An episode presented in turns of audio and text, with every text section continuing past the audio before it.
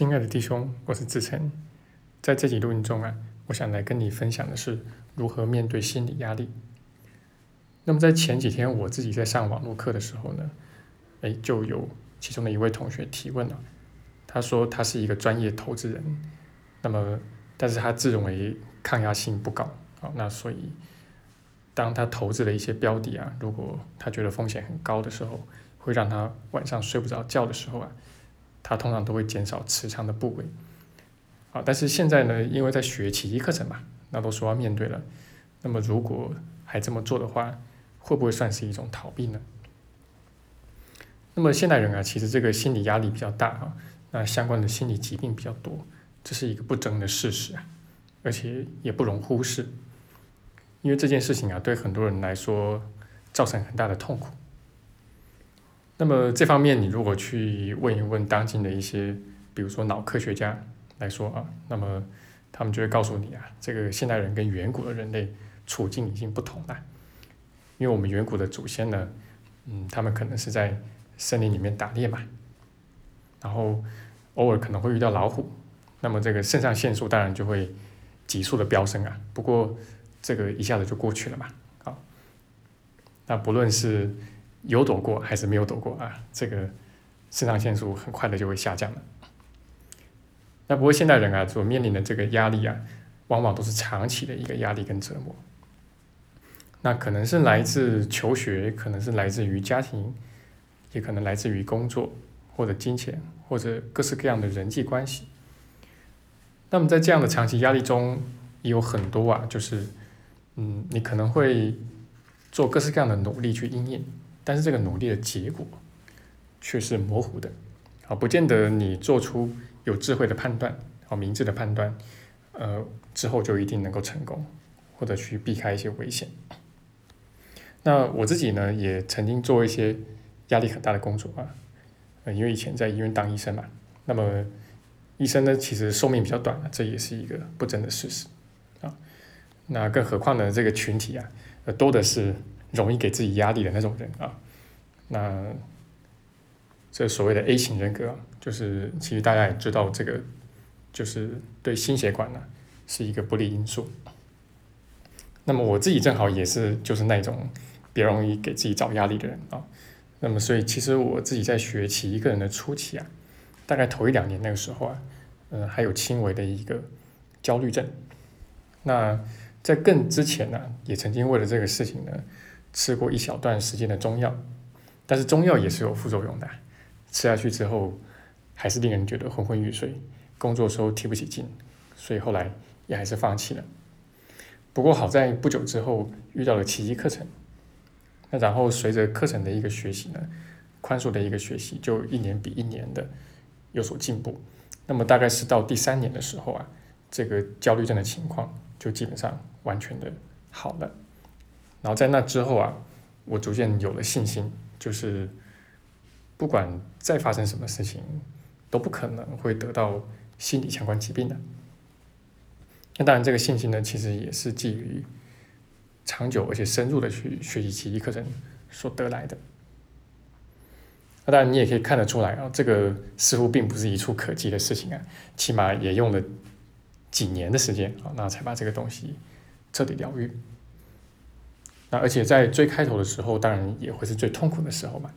啊，因为毕竟这个小我啊，就是这个习气很深啊，那么大概这个习气也是一点一点的去化解的吧。不过总的来说，就是奇迹课程对我的帮助还是非常大。然后即便是在最开始的时候啊，那你都还是会发现，哎，有比上没有啊，你你你有学奇迹课程，你有操练，毕竟你没有。你还是要明显的好过啊。那么你要说这个进步的快慢啊，到底取决于什么呢？其实说的直白一点也很简单啊，就取决于你愿意干掉你的宝贝的那个程度啊。那你越是愿意干掉你的宝贝啊，那你疗愈的就越快。OK，那么因为我们会之所以会焦虑，会觉得压力大。那一定是因为在外面这个世界，至少有那么一两样，我们认为非常非常值得我们去抓取，非常非常有价值的这些东西嘛。那就是我说的那个宝贝嘛。那要不然我们怎么会觉得压力很大，会觉得很焦虑呢？好，那所以这个干掉我们的宝贝啊，其实就是要深深的去问自己啊，愿不愿意真的去承认，任何幻想世界里面的东西都并不具意义，也没有任何价值。OK，那要是这样的话，要有这个前提呢，那我们才可能真的可能心甘情愿的去放下他们，然后把焦点转到我们内在的那个所谓圆满的自信上面去嘛。但这个是我们的终极目的啊，然后也是我们需要每天去跟自己深入做对话的一个部分。不过至少啊，呃，就算是我们一开始还不是那么心甘情愿去宽恕吧，但是至少啊，呃，我们要能够去转换我们看待事情的焦点啊，也就是说，本来的焦点啊是放在去寻求这些外物啊，不管是金钱啊，是自己的子女啊，还是。任何东西啊，那我们原本一定是把这个焦点就放在这些东西上面，然后把这些幻想给当真的嘛。那我们现在至少要能够把焦点稍稍微的移开，那集中到什么东西上面呢？啊，就是去认识到啊这些东西，不管那是什么啊，其实都是我们用来学习宽恕的一个教材跟教具啊。也就是说，我们人生的目的并不是要来追求这些幻想的，不论它乍看之下有多美好，啊，那我们要明确的就是我们的人生目的啊，人生的意义是要来利用这些东西啊，作为教材、教具或者作为情境来做宽恕的学习啊，所以我们要把这个焦点啊转到宽恕的学习上面去。那这样的话，你这个焦点呃有所挪动的时候啊，那你会发现你内在的这个焦虑跟压力啊。呃，也会明显的有所减少。OK，那所以这个就是这些东西啊，不管是你的钱、你的你的孩子、你的房子、车子啊，甚至你的穿着打扮啊、你的外貌啊，他们唯一的啊，而且也是暂时的意义呢，就在于帮助你去学宽恕。那当然，你宽恕学完之后，这些东西也就不具任何意义了。OK，那所以呢？在幻象里面啊，这些幻象的结果到底是怎么样呢？总之，它是不重要的啊，因为毕竟幻象就是幻象嘛。然后幻象呢，呃，纵使被我们当真，它也不持久啊。那所以，真正重要的应该是我们借着这些事情去历试练心之后，到底能够学到多少宽恕的智慧啊？那这个应该才是那个最重要的事情啊。所以我们这边在强调的是啊，这个。焦点啊，或者说生命的重心呢，要摆对地方啊，要不然这个焦虑啊，这个肯定是会持续存在的哈，然后会一波一波的冒出来。那另外一方面呢，就是像我们常讲的啊，该来的就会来啊，然后一个都逃不掉啊。那其实，嗯，该我们去面对的课题啊，在那个时间点就会出现啊。呃，既不迟也不早啊，它就是会出现。那任何出现的啊，就像曾经的我啊，就是发现自己诶，置身在医院里面，然后需要去做照顾病人的工作啊。那呃，你发现你现在在做的这个工作呢，就是你此刻该要去面对的那个宽恕课题来源啊，这里就是你该来的啊。那我们会发现啊，这个小我世界常常也会印证所谓的墨菲定律啊。这个你本来就是一个容易焦虑的人啊，偏偏你的行业啊就是去做股票啊，那么像这个我自己以前啊啊就是这个呃内在比较容易给自己压力啊，比较敏感啊，那结果诶竟然就跑去做这个医院的工作啊，那当然呃也正因为我们内在有那样的一个弱点啊，那所以往往就吸引到那样的一个课题来让自己有机会学习嘛。啊，那我原本呢也不是一个脾气特别和善啊，特别喜欢与人相处啊，然后抗压性高的人啊，那这个甚至也不善于熬夜啊，那就是说，就是这些其实全部都是当医生的弱点啊，就是好的医生最好是啊，这个就是脾气好，然后愿意与人接触啊，然后这个要高的抗压性，然后要细心，然后要善于熬夜啊，这些我全部都没有。那所以在医院里面呢，我也觉得常常会觉得工作的蛮痛苦的，然后需要付出可能比别人更多的一些努力啊，才有办法把病人照顾得更好。好，那偏偏我又变成一个医生嘛，哈哈，曾经是一个医生。那么这个你看这个小我的安排啊，是这个样子，而且非常讽刺的是啊，就是别的人看你是医生，他们还很羡慕呢，啊，他们还觉得你这工作非常的好啊。但是你可以看到啊，就是说这个小我啊，它的这个核心本质是死亡，就暴露出来啊。那小我的一个这个终极目的啊，就是要把人陷入绝境啊啊，甚至就是把人陷入死亡啊啊。就是你深刻的去觉察他的话，你就会发现事实就是如此啊。不过那阵子因为也已经在学奇迹课程了，所以虽然说觉得这个工作啊并不是情是性，然后做的呢有时候确实也蛮痛苦的。啊，但是知道自己不能去逃避啊，也不愿意去逃避它啊。那虽然说我们不必刻意的去选择一些啊艰难的情境啊，然后就为了要学宽恕啊，这是并不需要的啊。那需要你面对的这个情境就会来，那不是你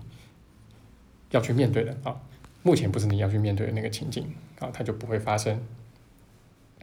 那不管怎么样呢，我当时是很坚定的知道啊，就是自己不愿意去逃避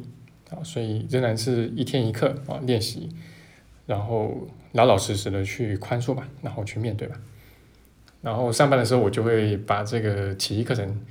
这是口袋版的啊，就是原文原文的奇迹课程啊，那就带带在包里面，然后这个上班或者值班的期间呢，哎有空的时候我就把它掏出来稍微读一下。那我觉得，呃，还是会有一些用处在啊，就是可以让自己的心觉得有一种疗愈的能量在里面流动。那其实任何事情啊，就是我们常常遇到的时候啊，这些课题啊，我们都会想要逃避一阵子啊。但是大家往往会发现啊，就是呃，当你有这个愿心啊，当你下了决心去面对的时候啊，其实你似乎也就好了一半了。那虽然说我自己在医院工作的整个过程啊，真的是跌跌撞撞的，有的时候真的是狼狈不堪的，那有的时候是觉得自己已经快死了。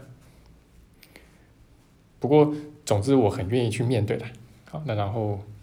该是宽恕课题的就不去逃避，啊，结果最终的结果竟然是比我预计的要提早了将近二十年吧，然后脱离医院的这个工作，也不得不说是一个奇迹吧。啊，也就是在八年前，然后因为一连串的事情啊，然后一连串的一个因缘和合啊，结果就出来教了奇迹课程，而且就不再回到医院里面去了。那当然，相反来说，如果我们越是抗拒去面对的话，啊，那么我们往往会发现啊，就是类似的外外境啊，就往往。这个挥之不去啊！不管你再怎么挣扎，再怎么努力啊，你好像还是摆脱不了那个让你感觉到焦虑、感觉到压力很大的那个情境或者那些人。好，那最后呢，我们也分享一个小贴士啊，啊，就是在我最初学奇迹课程，呃，还是这个比较菜的时候啊，然后也是这个宽恕的力量比较没有的时候啊，那当然常常会感觉到很痛苦啊。甚至有时候会觉得六神无主的时候啊，那么我常常会请求圣灵的一个帮忙，然后跟他发愿心。那然后很多时候我会试着就是翻开起《一课程的任何一页啊，就是把书随机的翻开啊，然后随机的去读读看。那往往呢，你都会发现最适合你的那句话就写在上面。好，那这就是我们今天的录音分享了。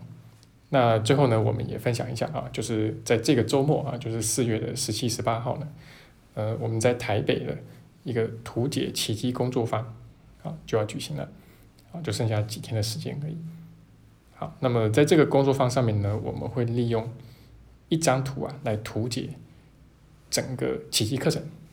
然后利用它来贯穿整个工作坊。